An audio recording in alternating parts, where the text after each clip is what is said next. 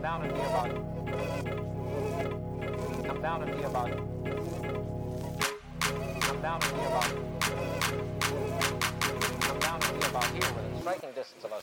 You're listening to We Want to Be Better. It's a little daily isolation chat, babe.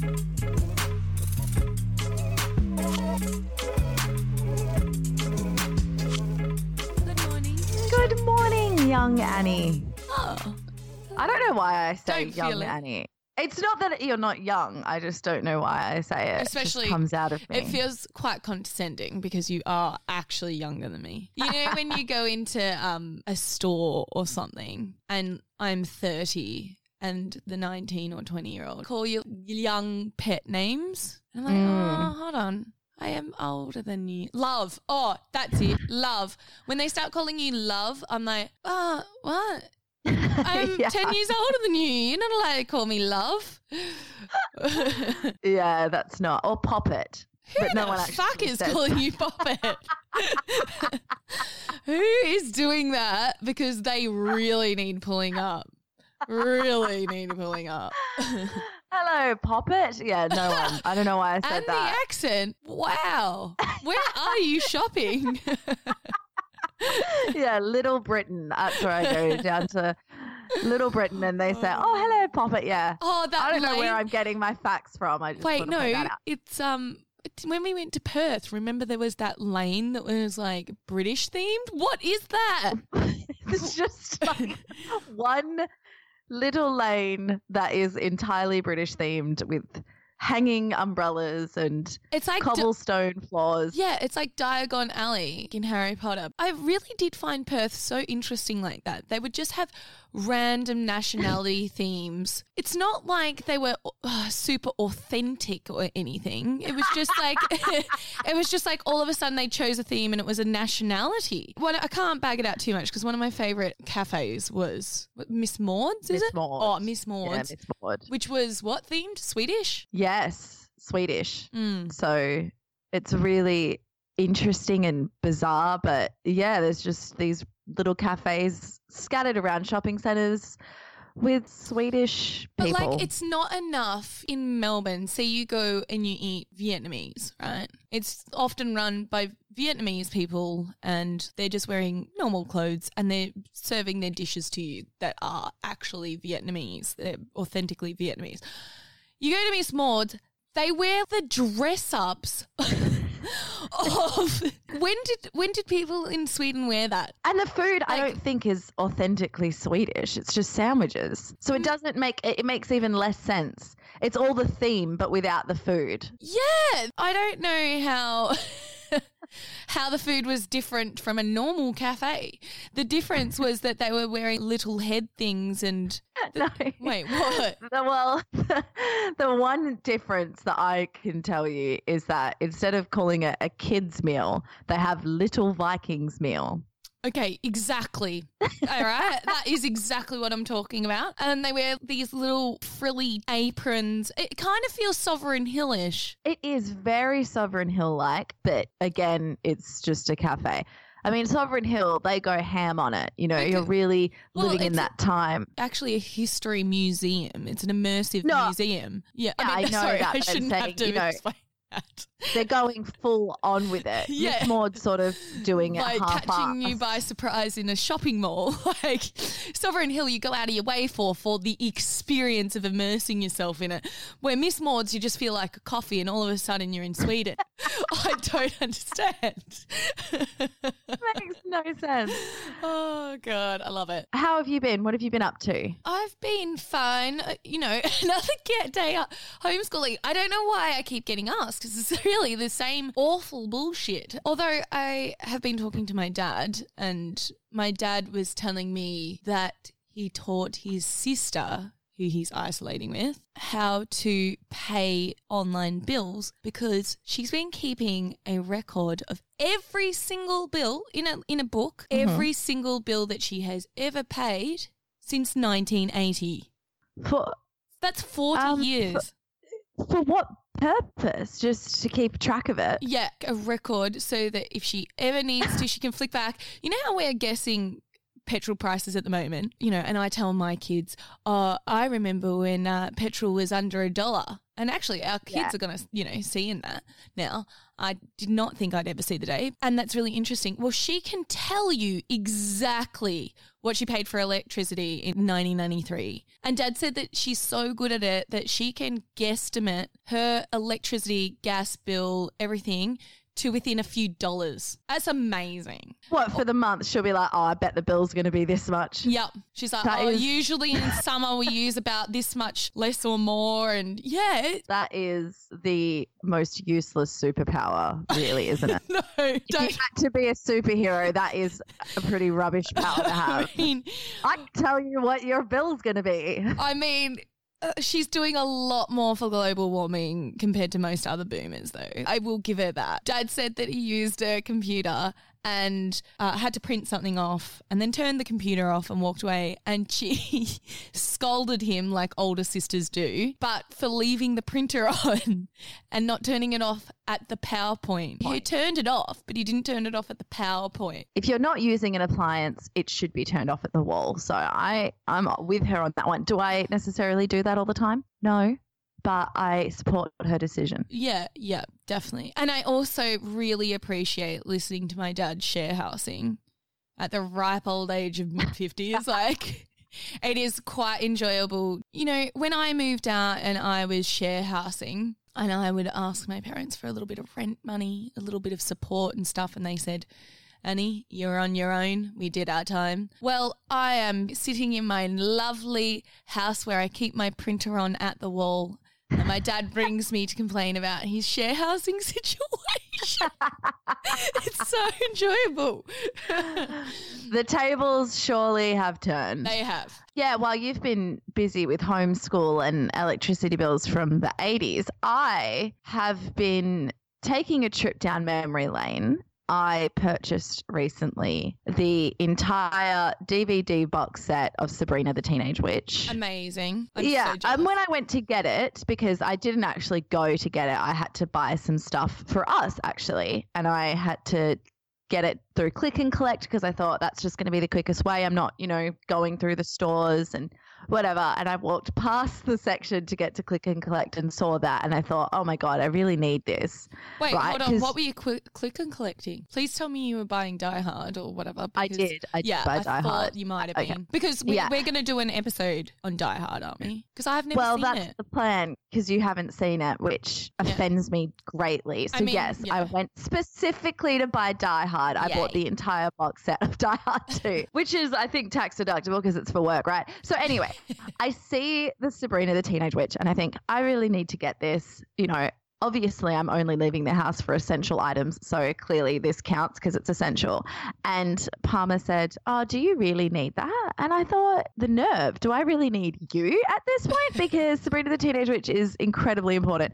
So we get home and I've started watching it, and I got to tell you, it it is just as good, if not better, than what I originally remembered it as. It's absolutely brilliant. But I there is a problem. Okay, wait, what? Don't ruin it for me though. Like what? If ha- please tell me that it's aged okay. I hate hearing the but. Oh no, I, there is always that concern, isn't it, when you watch something and think that wouldn't fly in this day and age. But no, no, it's not that. Everything is fine. Everything can fly. Vacuum cleaners can fly. It's totally fine. But what the issue is is the same issue that I had when I watched it as a child. I actually get quite jealous that that's not Oh. my life. Oh yeah.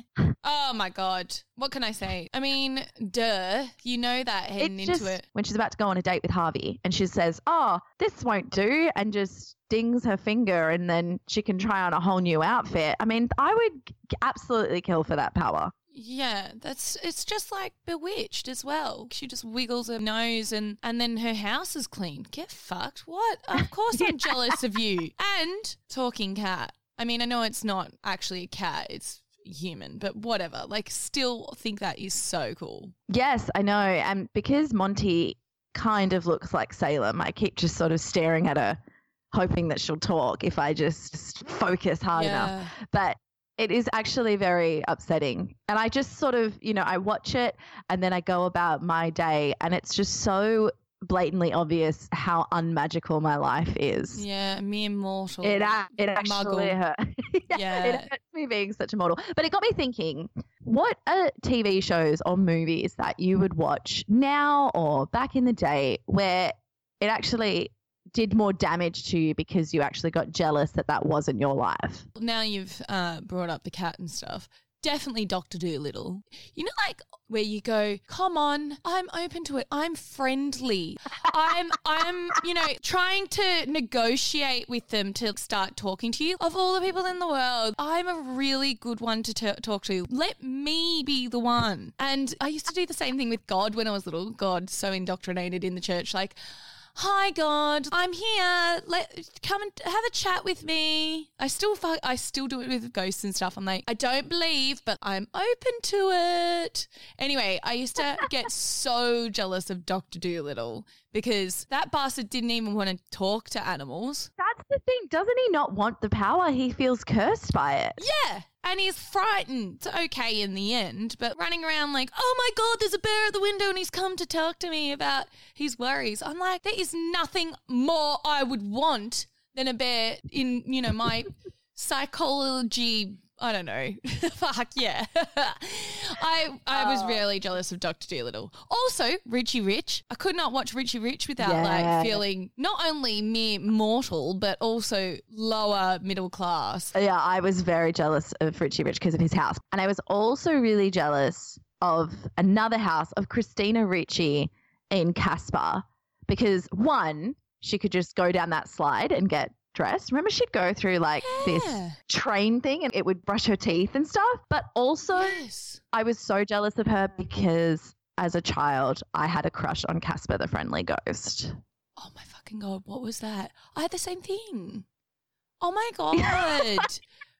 How I think a lot of people had sexual awakenings to Casper the Friendly Ghost. I mean, he's, I don't know what it is about him, what was but that? I wanted him to be my Casper friendly with benefits ghost. That's for sure. That is Mm. so weird. I had exactly the same thing. He was a ghost. And he was this bald little thing. It's not very, I don't know. I had the same thing. I was very jealous. Sexy. No.